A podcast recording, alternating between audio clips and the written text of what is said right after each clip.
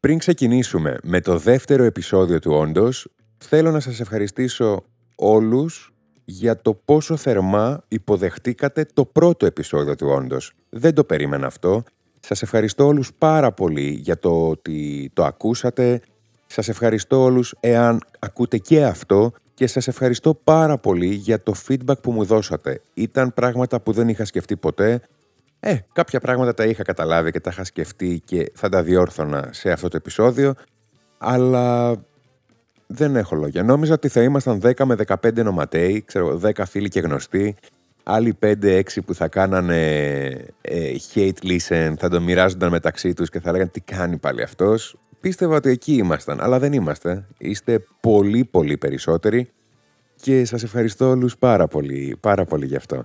Ακολουθήστε κιόλας αν θέλετε το όντως στο Spotify, στα Apple Podcast, σε οποιαδήποτε πλατφόρμα εσείς επιθυμείτε. Κάθε εβδομάδα θα είμαστε εδώ, παρότι που το podcast δεν είναι true crime. Και υπάρχει λόγος που το λέω αυτό. Όταν είχα ανακοινώσει σε συγγενείς, φίλους, γνωστούς κλπ. ότι θέλω να ξεκινήσω ένα podcast, ε, η πρώτη τους ερώτηση ήταν «Α, τέλεια, true crime, ε». Η απάντηση είναι όχι. Εάν είναι το πρώτο επεισόδιο που ακούτε όντως, να ξέρετε ότι δεν ασχολούμαστε με αληθινά εγκλήματα εδώ. Αλλά αυτή η ερώτηση κρύβει από πίσω μία άλλη ερώτηση. Και η ερώτηση αυτή που κρύβεται είναι το θέμα του σημερινού επεισοδίου. Σήμερα, με τη βοήθεια της επιστήμης, ερευνών αλλά και της βιωματικής εμπειρίας, θα απαντήσουμε στο εξής ερώτημα. Για ποιο λόγο οι άνθρωποι εθίζονται στις αληθινές ιστορίες εγκλήματος; Είμαι ο Άρης Αποστολόπουλος και σε περίπτωση που δεν το καταλάβατε από τα σχεδόν δύο λεπτά εισαγωγής, είστε στο δεύτερο επεισόδιο του Όντως.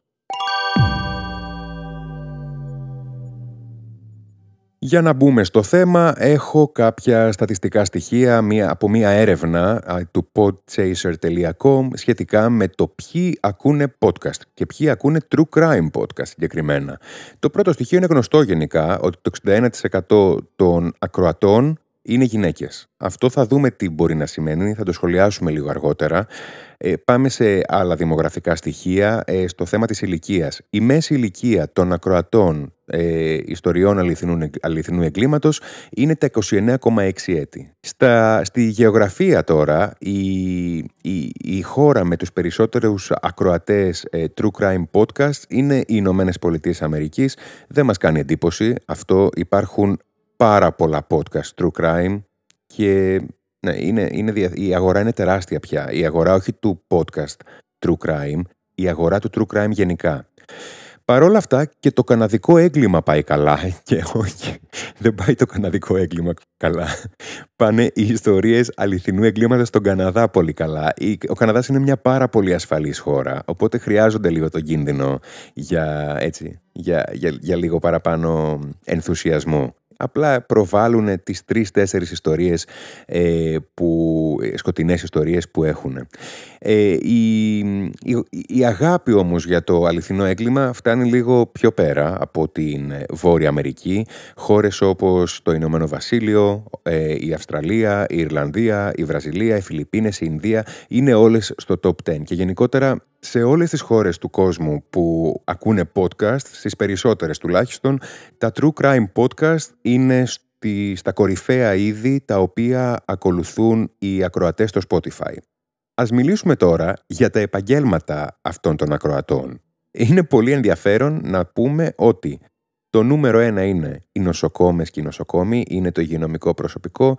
Ε, το νούμερο δύο είναι οι υπεύθυνοι καταστήματος και το νούμερο 3 είναι οι συγγραφείς. Και μετά πάνε και οι δημοσιογράφοι και οι σκηνοθέτες. Σε σχέση με τους εργοδότες, ποιος δηλαδή, πού δουλεύουν δηλαδή οι άνθρωποι που ακούν αληθινά εγκλήματα και που βλέπουν αληθινά εγκλήματα. Βλέπουμε τώρα, κοιτάζουμε όλη τη βιομηχανία των αληθινών εγκλημάτων. Στους κορυφαίους εργοδότες συγκαταλέγονται τα Starbucks, η Walt Disney και το Walmart. Δηλαδή άνθρωποι που έχουν να κάνουν με κόσμο. Δεν τους αδικό πάρα πολύ εκεί.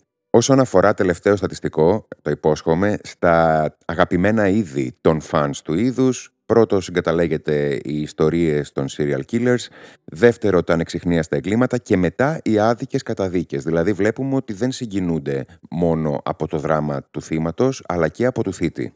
Δυστυχώς για την Ελλάδα δεν υπάρχουν ε, στοιχεία ή δεδομένα παρά το γεγονός ότι είναι τα, τα True Crime Podcast, για παράδειγμα, είναι πολύ διαδεδομένα. Ε, με μία βόλτα στο Spotify, ε, στα podcast charts, στα οποία μπήκε το όντως, ε, θα, θα δείτε ότι στις πρώτες θέσεις είναι συνήθως ε, δημιουργοί που ασχολούνται με αληθινά εγκλήματα. Όπως είπαμε λοιπόν πριν, στην Ελλάδα δυστυχώς δεν υπάρχουν ακόμα στατιστικά στοιχεία για τη δημοφιλία του true crime. Μπορούν όμως να υπάρξουν και να τα κάνουμε μαζί. Εάν ακούτε το όντως τώρα στο Spotify και πάτε στο επεισόδιο και κάνετε λίγο scroll down, πάτε λίγο πιο κάτω, θα δείτε ότι υπάρχει ένα poll, μια, μια δημοσκόπηση. Σε αυτή τη δημοσκόπηση σας ρωτάω μια πολύ απλή ερώτηση. Εάν σας αρέσει το true crime, απαντήστε με ένα ναι ή με ένα όχι. Γενικά θέλω να σας βάζω τέτοιες δημοσκοπήσεις, ερωτήσεις, να το κάνουμε λίγο πιο διαδραστικό το όλο θέμα και να το σχολιάζουμε στο επόμενο ή σε κάποιο επόμενο επεισόδιο. Μέχρι να έχουμε τις απαντήσεις σας όμως, για τώρα τα μοναδικά στοιχεία τα οποία μπορούμε να εμπιστευτούμε για να αντιληφθούμε τη δυναμική του true crime είδους στην Ελλάδα είναι όπως είπαμε πριν τα podcast, οι πωλήσεις βιβλίων, τα οποία βιβλία είναι βασισμένα σε αληθινά εγκλήματα, η τηλεθέαση της Αγγελικής Νικολούλη, αλλά και τα social media. Στα social media ένα πρόσφατο και πολύ ενδιαφέρον παράδειγμα είναι τα Twitter Spaces που άνοιξαν όταν βγήκε στην ε, δημοσιότητα η υπόθεση της Ρούλας Πισπυρίγκου.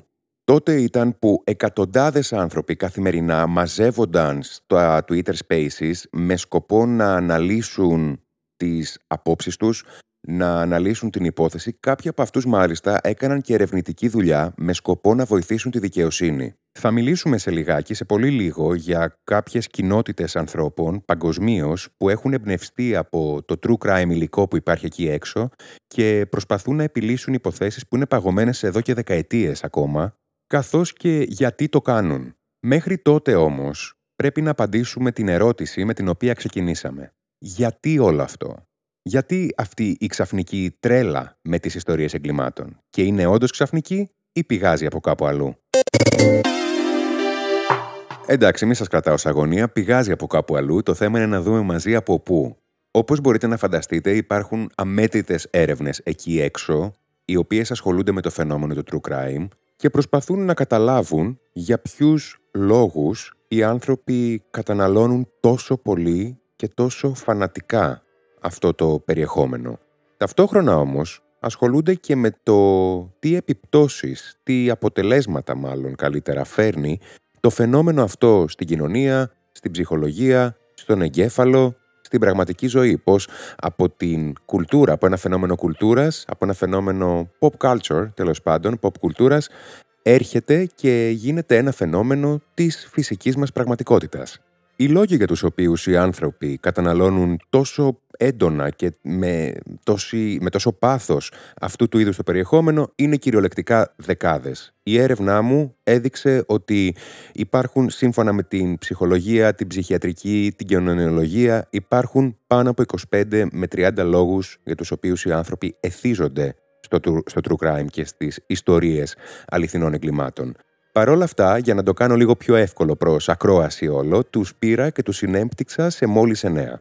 Ο πρώτος λόγος είναι και ο πιο απλός. Είναι γιατί τα ίδια τα προϊόντα true crime έχουν μία πολύ συγκεκριμένη φόρμουλα παραγωγής. Συνήθως ξεκινάει με έναν γρίφο, ο οποίος είναι είτε ποιος έκανε τι, είτε γιατί το έκανε.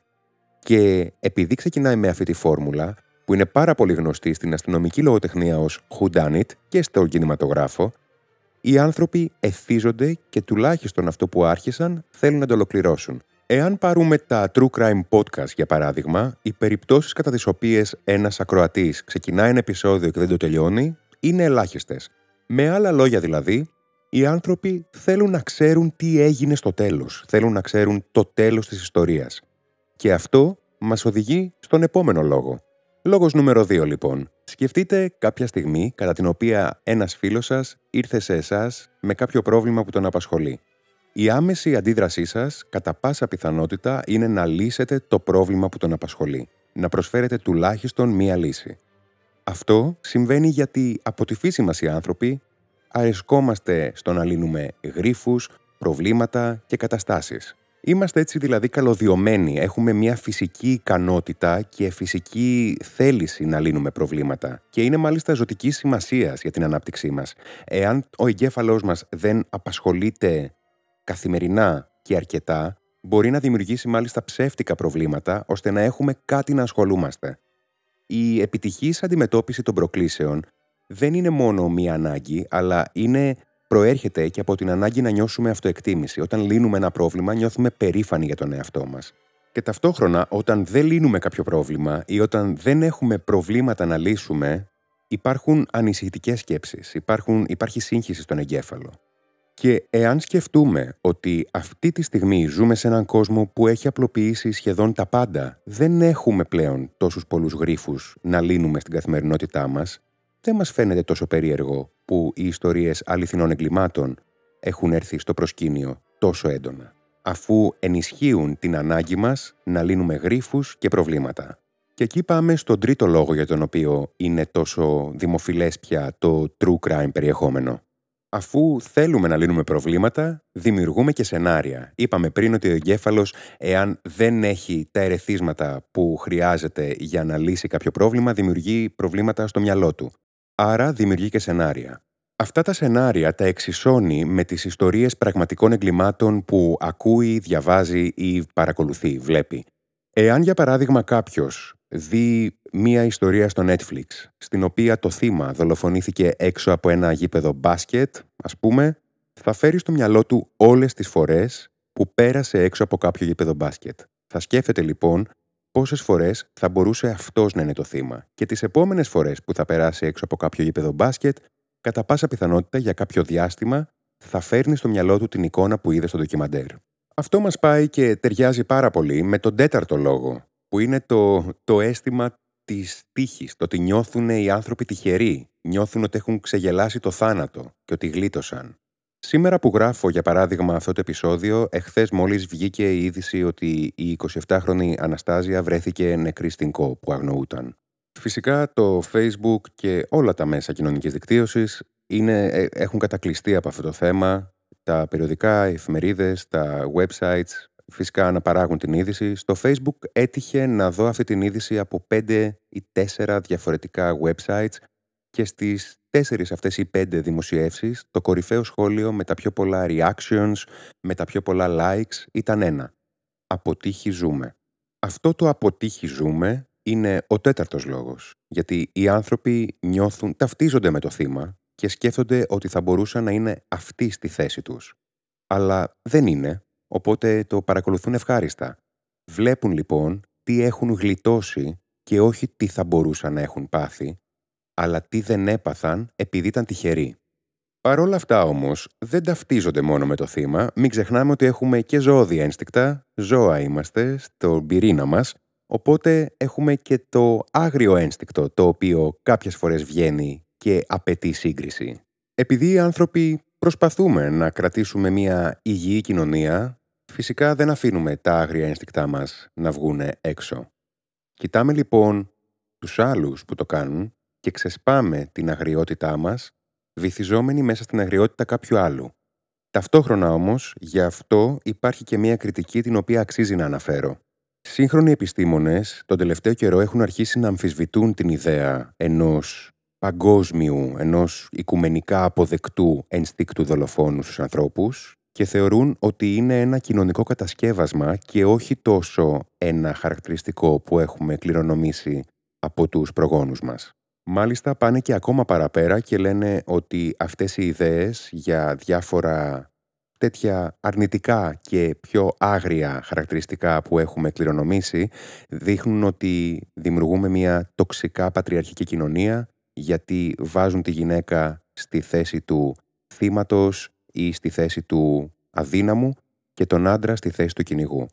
Υπάρχουν δύο σχολές λοιπόν για τη μελέτη του ίδιου θέματος. Δυστυχώς δεν έχω τη γνώση, δεν έχω την εμπειρία, δεν ξέρω πώς να το αναλύσω για ένα επόμενο επεισόδιο, ενώ είναι ένα πολύ ενδιαφέρον θέμα. Πάμε πίσω τώρα στο δικό μας.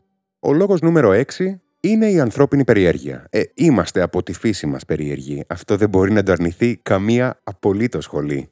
Τόσα χρόνια μετά την ανάπτυξή μας, τόσα χρόνια εξέλιξης έχουμε περάσει και ακόμα θέλουμε να μαθαίνουμε πράγματα. Και δεν θέλουμε να μαθαίνουμε μόνο ενδιαφέροντα πράγματα, θέλουμε να μαθαίνουμε πράγματα για, για ανθρώπους που δεν τους ξέρουμε και δεν θα τους μάθουμε από κοντά τουλάχιστον ποτέ, για μέρη που δεν θα πάμε ποτέ, για πράγματα που δεν θα κάνουμε ποτέ. Α κάνουμε μία μικρή παρένθεση για την περιέργεια. Είμαι σίγουρος ότι είστε περίεργοι για την περιέργεια, αν και θα κάνω ένα επεισόδιο στο όντως στο μέλλον, γιατί οι άνθρωποι είναι τόσο περίεργοι. Η περιέργεια λοιπόν συνδέεται με ένα χαρακτηριστικό του ανθρώπινου είδους που ονομάζεται νεοτενία. Η νεοτενία είναι ένας όρος τέλος πάντων από την εξελικτική θεωρία, που σημαίνει ότι κάποιος διατηρεί τις, τα παιδικά του, τα νεανικά του χαρακτηριστικά σημαίνει ότι ως είδος οι άνθρωποι είμαστε αρκετά πιο παιδιά από τα άλλα θηλαστικά. Και η διαβίου περιέργεια είναι ένα χαρακτηριστικό συμπεριφοράς ενός παιδιού. Οπότε από εκεί προέρχεται όλο αυτό. Άρα, ενώ πριν είπαμε ότι μας αρέσει να λύνουμε γρήφου, τώρα ο έκτος λόγος είναι ότι απλά μας ενδιαφέρουν πράγματα που δεν θα έπρεπε καν να μας αφορούν. Έβδομος λόγος και έχω βάλει και το Μότσαρτ από πίσω λες και λέω στο όντως πώς, τα, πώς η αναγέννηση επηρέασε την queer τέχνη του 21ου αιώνα και τα δικαιώματα, ενώ σας λέω για παράδειγμα για ποιο λόγο βλέπετε Νικολούλη κάθε Παρασκευή, ξέρω εγώ. λοιπόν, έβδομος λόγος, πολύ το, το, πολύ το τράβηξα. Λοιπόν, αυτό που κάνουν τα true crime stories είναι να μας κάνουν να νιώθουμε περισσότερο άνθρωποι. Βλέπουμε το θύμα, σκεφτόμαστε τι κακό συνέβη σε αυτόν τον άνθρωπο και θέλουμε να δούμε τον θήτη να ταλαιπωρείται και να τιμωρείται στο τέλος. Αυτό προέρχεται από μια θεωρία του Just World, το, το Just, όχι το μόλις, το Just το δίκαιος, ότι η θεωρία, η υπόθεση του δίκαιου κόσμου. Και βάσει αυτού οι άνθρωποι θέλουμε να βλέπουμε τους άλλους ανθρώπους να παίρνουν αυτό που αξίζουν. Οπότε περιμένουμε την τιμωρία του θήτη. Και γι' αυτό το λόγο καταναλώνουμε τόσα πολλά προϊόντα true crime και τόσες πολλές, ακούμε, διαβάζουμε, βλέπουμε τόσες πολλές ιστορίες εγκλημάτων για να δούμε στο τέλος της ημέρας τη λήξη της, την τιμωρία δηλαδή, την κάθαρση. Και μπορεί σε αυτόν τον λόγο που είπαμε μόλις τώρα, στον 7ο να δείχνουμε πόσο καλοί άνθρωποι είμαστε, σε αυτό το λόγο, τον 8ο, είμαστε το ακριβώς αντίθετο. Και όταν λέω το ακριβώς αντίθετο, νομίζουμε ότι είμαστε κάτι παραπάνω νιώθουμε περισσότερο έξυπνοι από τα θύματα. Γιατί αυτό το φτωχό μυαλό που έχουμε, που όπως έχουμε καταλάβει ως τώρα δεν έχει εξελιχθεί φοβερά πολύ, πιστεύει ότι δεν θα έπεφτε ποτέ θύμα ενός εγκληματία, δολοφόνου, οτιδήποτε και ότι θα καταφέρναμε να ξεφύγουμε. Έτσι λοιπόν αποσπόμαστε εντελώς από το θύμα και θεωρούμε ότι το θύμα, και έτσι αυτό οδηγεί σε victim blaming, οδηγεί στο να κατηγορείται το ίδιο το θύμα. Είναι το ίδιο πράγμα με τα σχόλια που βλέπουμε στο Facebook με ανθρώπους να λένε «τα ήθελε και τα έπαθε», «μα καλά δεν είχε καταλάβει» και τέτοια πράγματα. Είναι ακριβώς η ίδια λειτουργία του εγκεφάλου. Και μία ακόμα λειτουργία του εγκεφάλου, λόγος νούμερο 9, δεν ήμουν σίγουρος αν ήθελα να το βάλω, αλλά πρέπει να το βάλω, δεν τα λέω εγώ, τα λέει η επιστήμη, είναι ότι οι άνθρωποι έλκονται από ανθρώπους με δύναμη. Και καλός ή κακός οι θύτες έχουν δύναμη επάνω στα θύματά τους. Ένα ενδιαφέρον στοιχείο που αξίζει να αναφέρω εδώ είναι ότι και αυτοί που νιώθουν πιο έξυπνοι από τα θύματα, αλλά και αυτοί που έλκονται από αυτή την δύναμη, είναι κυρίως γυναίκες που προέρχονται από κακοποιητικά περιβάλλοντα και γυναίκες που γράφουν ερωτικές επιστολές σε κατασυρωή δολοφόνους που είναι στη φυλακή. Και αφού μιλάμε για τις γυναίκες, τελειώσαμε, αυτή είναι η εννέα λόγη, αλλά θέλω να μιλήσουμε λίγο για τον λόγο τον οποίο οι γυναίκες βλέπουν παραπάνω ντοκιμαντέρ true crime ή ακούνε podcast για αληθινά εγκλήματα κλπ. Ο λόγος είναι λίγο άσχημος, είναι λίγο περίεργος και είναι και λίγο αναμενόμενος. Μία έρευνα του 2010 από το Πανεπιστήμιο του Ιλινόη λέει ότι ο λόγος που περισσότερες γυναίκες καταναλώνουν true crime περιεχόμενο, λέω καταναλώνουν γιατί δεν αναφερόμαστε μόνο σε ντοκιμαντέρ, podcast ή βιβλία, αναφερόμαστε σε όλα αυτά μαζί. Ο λόγος λοιπόν που περισσότερες γυναίκες προτιμούν το true crime περιεχόμενο είναι γιατί ενδιαφέρονται στο να μάθουν ιστορίες με θύματα, κυρίως γυναίκες θύματα που γλίτωσαν ή με δολοφόνους που τελικά συνελήφθησαν, πιάστηκαν και καταδικάστηκαν. Και έτσι μαθαίνουν πως οι ίδιες να μην πέσουν θύματα μίας παρόμοιας ή ίδιας κατάστασης. Και φαίνεται να λειτουργεί. Σύμφωνα με την έρευνα, Γυναίκες που κατανάλωναν true crime περιεχόμενο είτε κατάφεραν να ξεφύγουν από μια κακοποιητική φάση της ζωής τους ή κατάφεραν να αποφύγουν να αναμειχθούν με οποιοδήποτε τρόπο με κάποιον επικίνδυνο άνθρωπο. Βέβαια, ένα προσωπικό σχόλιο εδώ, εάν οι, οι ελπίδες μας για να αποφευχθεί η βία κατά των γυναικών είναι τα ντοκιμαντέρ του Netflix και οι κασέτες του Ted Bundy, τότε κάπως έχουμε αποτύχει σαν κοινωνία και πρέπει λίγο να αναρωτηθούμε, αλλά τέλος πάντων, άλλη ιστορία αυτή. Δεν πρέπει να ξεχνάμε επίσης ότι σύμφωνα με ψυχολογικές μελέτες, οι άνθρωποι οι οποίοι καθημερινά έχουν εντάξει στη ζωή τους τις ιστορίες αληθινών εγκλημάτων έχουν μια πιο έντονη τάση να αποκτήσουν φοβίες ότι κάποια στιγμή μπορεί να βρεθούν στη θέση των θυμάτων και σε κάποιες πιο ακραίες περιπτώσεις να αναπτύξουν μέχρι και παρανοϊκές σκέψεις. Είδαμε λοιπόν τους λόγους για τους οποίους οι άνθρωποι εθίζονται στο εν λόγω περιεχόμενο, είδαμε τι ακριβώς αποτελέσματα φέρνει στον εσωτερικό κόσμο, πρέπει τώρα να δούμε και πώς αυτό έρχεται στον εξωτερικό κόσμο, πώς επηρεάζει την κοινωνία η κουλτούρα του true crime. νιώθω, νιώθω ότι κάτι λάθος έγινε, κάτι λάθος κουμπί πάτησα για το εφέ, ήθελα κάτι δραματικό, αλλά όχι και τόσο, εντάξει, δεν επηρεάζει τόσο πολύ την κοινωνία μας το true crime, παιδιά, OK. Okay. Λοιπόν, σύμφωνα με μία έρευνα που έκανε η κυβέρνηση, τον είπα, η κυβέρνηση των Ηνωμένων Πολιτειών, οι fans του true crime φέρονται να έχουν πολύ θετικότερη άποψη για την αστυνομία και για τις ένοπλες δυνάμεις από ότι οι άνθρωποι που δεν παρακολουθούν ή δεν καταναλώνουν το είδος. Συγκεκριμένα, 16% περισσότερο θετική άποψη έχουν οι καταναλωτές του true crime από ότι οι μη καταναλωτές του true crime για την αστυνομία και τις ένοπλες δυνάμεις. Θα μπορούσε να είναι μία απλή σύμπτωση, αλλά βλέπουμε ότι κάπως έτσι πάει και η φάση με τη θανατική ποινή. 31% περισσότερο υπέρ της θανατικής ποινής είναι οι άνθρωποι που παρακολουθούν ιστορίες αληθινών εγκλημάτων από ότι οι άνθρωποι που δεν παρακολουθούν ιστορίες αληθινών εγκλημάτων. Και μάλιστα αυτό που το κάνει ακόμα πιο ενδιαφέρον είναι ότι δεν έχει καμία σημασία το πού βρίσκονται πολιτικά αυτοί οι άνθρωποι. Όσους και να ρώτησαν, 31% παραπάνω από οποιαδήποτε πλευρά και αν είναι αριστερά, δεξιά, κέντρο κλπ. 31% περισσότερο θεωρούν ότι η θανατική ποινή είναι αναγκαία. Βλέπουμε λοιπόν ότι η όλη βιομηχανία του, των αληθινών εγκλημάτων δεν διαμορφώνει απλά άποψη, σιγά σιγά διαμορφώνει κοινή άποψη. Και διαμορφώνει κοινή άποψη για θέματα αφλέγοντα, θέματα ανθρώπινων δικαιωμάτων, ασφάλειας, αλλά και σοφρονισμού. Μία ακόμα ερώτηση όμως που πρέπει να απαντήσουμε είναι αν το αυγό έκανε την κότα ή η κότα το αυγό, δηλαδή οι άνθρωποι που είναι υπέρ της θανατικής ποινής ή έχουν να πούν τα καλύτερα για την αστυνομία, για παράδειγμα, είναι αυτοί που προτιμούν να βλέπουν true crime ή αυτοί που βλέπουν true crime σιγά σιγά αλλάζουν τον τρόπο σκέψης τους. Και η απάντηση είναι το δεύτερο.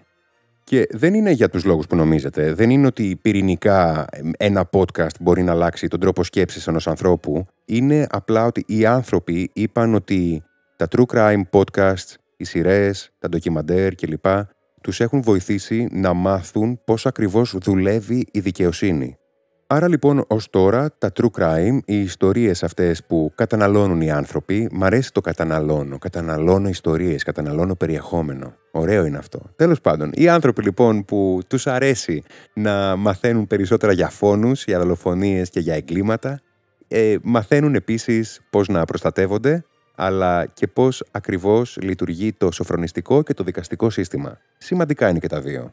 Δυστυχώς όμως χρειάστηκε να εμπορευματοποιήσουμε την τραγωδία για να γίνει αυτό. Και όταν λέω να εμπορευματοποιήσουμε την τραγωδία, δεν είναι κάτι που το λέω εγώ.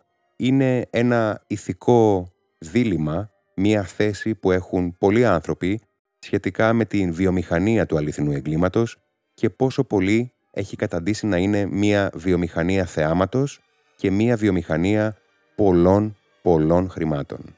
Και επίτηδες είπα χρημάτων, δεν ήθελα να πω εκατομμυρίων, γιατί είναι δισεκατομμυρίων. Σκεφτείτε μόνο το True Crime Obsessed podcast, ε, το οποίο είναι ένα από τα πιο πετυχημένα. Μόνο αυτό βγάζει 1,2 εκατομμύρια το χρόνο περίπου. Μόνο αυτό.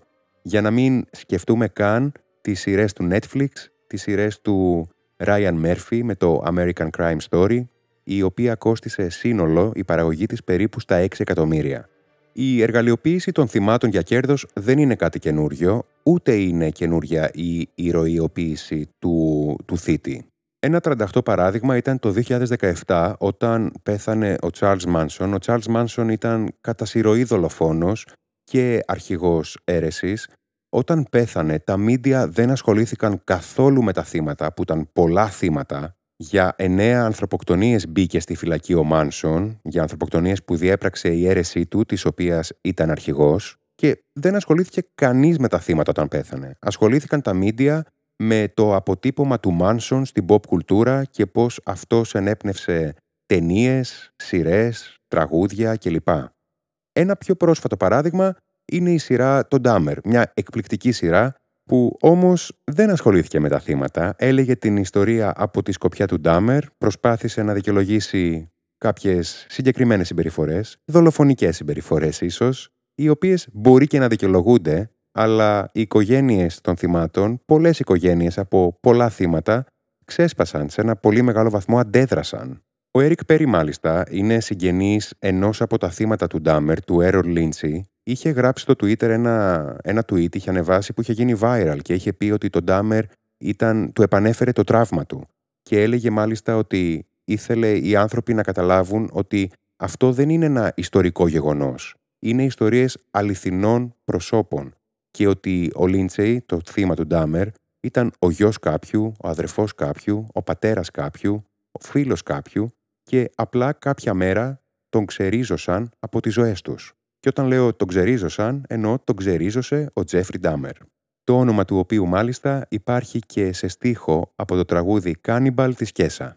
Αν σας ενδιαφέρει το θέμα της εμπορευματοποίησης της τραγωδίας και του true crime και πώς δουλεύει το όλο σύστημα, σας συστήνω να δείτε το επεισόδιο 2 της έκτης σεζόν του Black Mirror, της τελευταίας, το οποίο είναι και το μοναδικό που αξίζει από όλη τη σεζόν, κατά την άποψή μου, αλλά αυτό είναι μια, μια άλλη συζήτηση. Η εμπορευματοποίηση των αληθινών εγκλημάτων φαίνεται αν σκεφτούμε ότι υπάρχει και ένα μέρος όπου οι fans των, του είδους μαζεύονται μια φορά το χρόνο, μερικές φορές και πιο συχνά, και μαζεύονται σε ένα event το οποίο λέγεται CrimeCon. Ναι, καλά ακούσατε, το CrimeCon. Υπάρχει αυτό. Και όχι απλά υπάρχει, τα εισιτήρια, οι τιμές, το φτηνότερο εισιτήριο ξεκινάει από 349 δολάρια και το ακριβότερο φτάνει τα 1599 δολάρια. Και όχι απλά είναι τόσο ακριβά, είναι και sold out και από όσο βλέπω στο website τους τώρα, κάνουν events σε όλο τον κόσμο, στο Λονδίνο, στη Γλασκόβη, στο Las Vegas, στο Ορλάντο, έχουν κάνει και crime cruise, στο οποίο μαζεύονται, είναι πέντε μέρες κρουαζιέρας και φαντάζομαι κάνουν το, το event εκεί. Οι ομιλητές έχουν, από όσο βλέπω, έχουν και workshops. Δεν ξέρω τι περιλαμβάνουν. Οι ομιλητές όμως είναι αστυνομικοί που έχουν ασχοληθεί με περιβόητες υποθέσεις, συγγραφείς, οικοδεσπότες από podcast και δημοσιογράφοι και, και διάφοροι άλλοι εξέχουσες προσωπικότητες γενικά στο true crime community. Το CrimeCon όμως είναι μια πολύ μικρή απεικόνηση ενός πολύ μεγάλου συνόλου, γιατί η κοινότητα των fans του, των αληθινών εγκλημάτων είναι κυριολεκτικά μία κοινότητα εκατομμυρίων ανθρώπων. Και όλοι αυτοί οι άνθρωποι μαζεύονται στο Reddit, μαζεύονται σε διάφορα forums, μαζεύονται στο Twitter, κάποτε στο Clubhouse κατά την πανδημία όταν αυτό ήταν ακόμα ζωντανό, αλλά μαζεύονται και στο websleuths.com. Και συγγνώμη για την περίεργη προφορά της λέξης sleuth, κάπως έτσι προφέρεται. Για να πούμε τι είναι το websleuths.com πρέπει να πούμε τι είναι οι websleuths. Στην ουσία η λέξη, την οποία δεν πρόκειται να ξαναπώ γιατί δεν τη λέω πολύ σωστά, είναι, αναφέρεται στους ε, ερευνητές του ίντερνετ. Είναι άνθρωποι που δεν έχουν καμία εκπαίδευση, καμία πιστοποίηση, αλλά από τη θέλησή τους και μόνο προσπαθούν να βοηθήσουν τη δικαιοσύνη. Εάν θυμάστε, λίγο πιο πριν είπαμε για τα Twitter Spaces που άνοιξαν τότε με την υπόθεση της Ρούλας Πισπυρίγκου. Είναι η ίδια ακριβώς ιδέα. Η κοινότητα όμως είναι τόσο πολύ δεσμευμένη και τόσο ενεργή που αφιερώνουν χρόνο και σε πραγματικές έρευνες. Οι άνθρωποι κάνουν online έρευνες πιο πολλές φορές, αλλά μερικές φορές πάνε και σε μέρη τα οποία, για τα οποία έχουν στοιχεία και αρχίζουν και κάνουν τη δουλειά της αστυνομίας. Σε πολλές περιπτώσεις οι web sleuths, sleuths, sleuths, sloths Anyway, σε πολλές περιπτώσεις λοιπόν αυτοί οι άνθρωποι έχουν καταφέρει να λύσουν υποθέσεις. Έχουν καταφέρει όντως να στεφτούν με επιτυχία οι πράξεις τους και οι ενεργειές τους. Από επίλυση παγωμένων υποθέσεων μέχρι κλεμμένα αντικείμενα, μέχρι εξαφανίσεις, έχουν καταφέρει πολλά. Αλλά υπάρχει μια βασική κριτική, κυρίως από την αστυνομία. Η επικοινωνία γίνεται online μεταξύ αυτών των, ε, των, των ερασιτεχνών ε, ερευνητών, οπότε είναι διαθέσιμη στα forums, οπότε είναι διαθέσιμη και στους δράστες.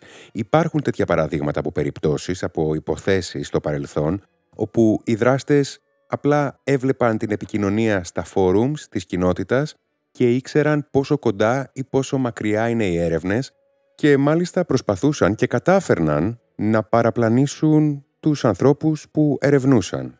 Και η άλλη κριτική που δέχονται είναι ότι φυσικά θέτουν τους εαυτούς τους σε πολύ μεγάλο κίνδυνο. Υπάρχουν περιπτώσεις κατά τις οποίες ερασιτέχνες ερευνητές απείλησαν τη ζωή τους, κυκλώματα, κυρίως κυκλώματα απαγωγής, διέριξαν τα σπίτια τους και έθεσαν σε κίνδυνο τους κοντινούς τους ανθρώπους. Η Τρίσια Γκρίφιθ, η Τρίσια Γκρίφιθ είναι η δημιουργός του websloths.com. Μετά από 25 χρόνια καριέρας στο ραδιόφωνο, αποφάσισε να ιδρύσει το μεγαλύτερο community από ερασιτέχνες ερευνητές. Και μάλιστα τώρα μετράει περίπου παραπάνω βασικά από 137.000 μέλη. Η Τρίσια λοιπόν λέει ότι ακόμα και αν δέχονται την κριτική της αστυνομίας, επειδή η ίδια έχει ορατότητα σχετικά με το ποιος επισκέπτεται το φόρουμ της, το website της, λέει ότι πολλές φορές έχει δει τις ένοπλες δυνάμεις, την αστυνομία, τα σώματα ασφαλείας να μπαίνουν μέσα στο site της ώστε να βρουν στοιχεία και να μπορέσουν να λύσουν τις υποθέσεις τους. Δεν μου φαίνεται πολύ απίθανο. Ένα πολύ ενδιαφέρον ντοκιμαντέρ, εάν θέλετε να το δείτε, σχετικά με το πώς άνθρωποι τυχαίοι στο ίντερνετ μαζεύτηκαν για να βρουν έναν εγκληματία, είναι το Don't Fuck With Cats στο Netflix. Δείτε το, πολύ ωραίο, πολύ ωραία σκηνοθεσία, πολύ ωραίο όλο. Εάν θέλουμε να βάλουμε ένα συμπέρασμα στον επίλογο του σημερινού επεισοδίου σχετικά με το εάν είναι καλό, εάν είναι υγιές, όπως λένε πολλοί, το να παρακολουθούμε και να καταναλώνουμε true crime προϊόντα, δεν υπάρχει απάντηση στο εάν είναι καλό ή κακό. Είναι φυσιολογικό. Είναι φυσιολογικό όμως όσο ένα ποτήρι βότκα ή δύο ποτήρια βότκα και είναι τόσο αφύσικο όσο ένα μπουκάλι βότκα. Όπως και το αλκοόλ, έτσι και τα αληθινά εγκλήματα και όλες οι ιστορίες και οι μύθοι γύρω από αυτό πρέπει να καταναλώνονται υπεύθυνα. Οι ερευνητές συμφωνούν με αυτό που όλοι έχουμε παρατηρήσει. Αυτή την εποχή καταναλώνουμε πιο πολύ true crime από ποτέ. Ίσως είναι μία μόδα, ίσως είναι ένας νέος τρόπος ζωής, ίσως είναι όμως και κάτι που θα έπρεπε να μας απασχολεί.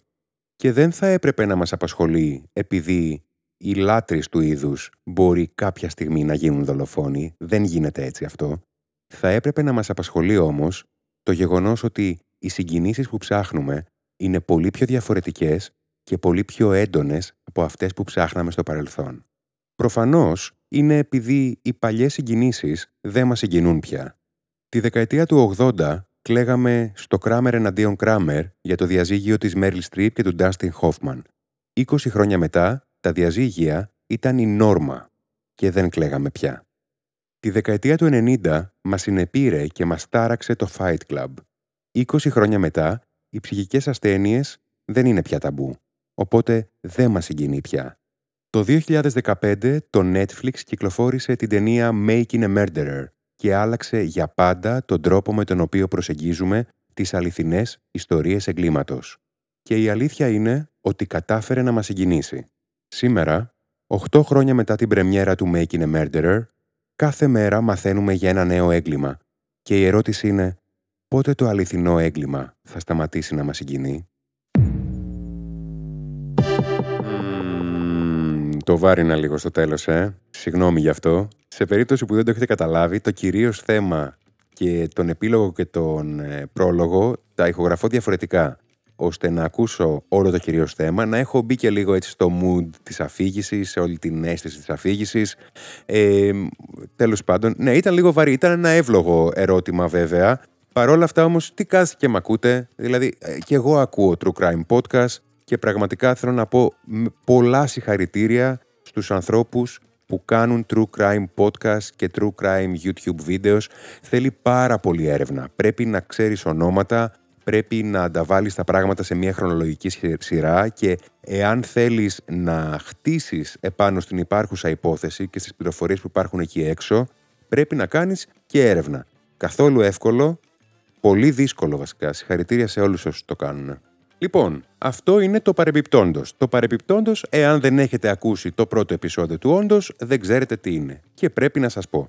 Το παρεμπιπτόντο είναι μία στήλη μέσα στο τέλος κάθε επεισοδίου βασικά, στην οποία λέμε πράγματα σχετικά με το θέμα του επεισοδίου ή σχετικά με κάποιο, προηγούμενο, με κάποιο θέμα ενός προηγούμενου επεισοδίου. Αυτή τη φορά θα πούμε κάποια ψηλοσχετικά, δηλαδή θα σας πω εγώ τις αγαπημένες μου true crime σειρές, να δείτε ή ντοκιμαντέρ και θέλω να σας πω και κάποια πράγματα για το προηγούμενο επεισόδιο και για το πώς μπορούμε να επικοινωνούμε λίγο μεταξύ μας. Εάν θέλετε βέβαια, δεν σας υποχρεώνει κανένας. Λοιπόν, για να επικοινωνούμε, κάντε ένα follow αυτό το podcast σε όποια πλατφόρμα εσείς ακούτε podcast και με ακούτε αυτή τη στιγμή. Βάλτε και το καμπανάκι δίπλα, θα ενημερώνεστε πρώτοι για το πότε βγαίνει καινούργιο επεισόδιο. Και έχει και ένα, ένα κουτί που έχει μια ερώτηση, Q&A. Εκεί εγώ θα βάλω, ξέρω εγώ, προτείνετε τα επόμενα επεισόδια. Πώς σας φάνηκε αυτό το επεισόδιο. Εκεί πέρα μπορείτε να μου στέλνετε ό,τι θέλετε. Τα κοιτάζω αυτά τα μηνύματα. Δεν είναι δημόσια αυτά τα μηνύματα, μη φοβάστε. Για κάποια μηνύματα που κάνω δημόσια πρώτα ρωτάω και τα κάνω μετά. Ε, οπότε μπορείτε να στέλνετε ό,τι θέλετε και εκεί. Λοιπόν, παρεμπιπτόντω, το αγαπημένο μου εμένα true crime ντοκιμαντέρ είναι σειρά ντοκιμαντέρ. Είναι το Making a Murderer. Δεν ξέρω αν το έχετε δει. Εάν δεν το έχετε δει, δείτε το. Καταπληκτικό. Σε αφήνει με πολλά ερωτηματικά. Δεν θα σου λύσει τα πάντα, αλλά θα είναι, είναι το ό,τι πιο καλό μπορείς να δεις σε αυτό το είδος. Και το δεύτερο είναι το Evil Genius. Το Evil Genius ξεκινάει με μία ληστεία τράπεζας η οποία πάει κάπως στραβά και είναι πολύ... Ε, είναι πάρα πολύ ωραίος ο τρόπος με τον οποίο απεικονίζεται η όλη εικόνα, σου δείχνει όλο το σχέδιο όπως ήταν, που στράβωσε, που δεν στράβωσε και τα λοιπά. Δείτε το, θα με θυμηθείτε και πείτε μου εάν σας άρεσε. Αυτό ήταν λοιπόν για σήμερα. Το δεύτερο επεισόδιο του Όντως έφτασε στο τέλος του. Ακολουθήστε αυτό το podcast όπου εσείς ακούτε podcast για να ενημερωθείτε την επόμενη εβδομάδα για το καινούργιο επεισόδιο. Ήμουν ο Άρης Αποστολόπουλος και ήταν όντως το Όντως.